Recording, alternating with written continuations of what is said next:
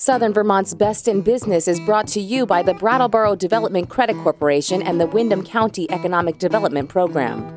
Elsie and Serenity flew through the air with the greatest of ease as members of the acclaimed Cirque du Soleil. Since founding New England Center for Circus Arts, they have helped thousands of aspiring acrobats launch their own careers on solid footing. NECCA shows students the ropes of being a professional artist, as well as the rings they'll swing on to amaze audiences. They also provide amateurs the chance to to embrace the fun, fitness, and self esteem benefits of circus performance. The twin sisters' most ambitious act is still in the making a 15,000 square foot campus on three acres of land just off Putney Road. A $2.5 million fundraising campaign to build it is well underway. But even before the curtain rises on that project, NECCA is already a community treasure and this week's best in business. Best in Business was brought to you by the Windham County Economic Development Program, growing Windham County by providing funds to businesses to stimulate job creation. More online at brattleborodevelopment.com.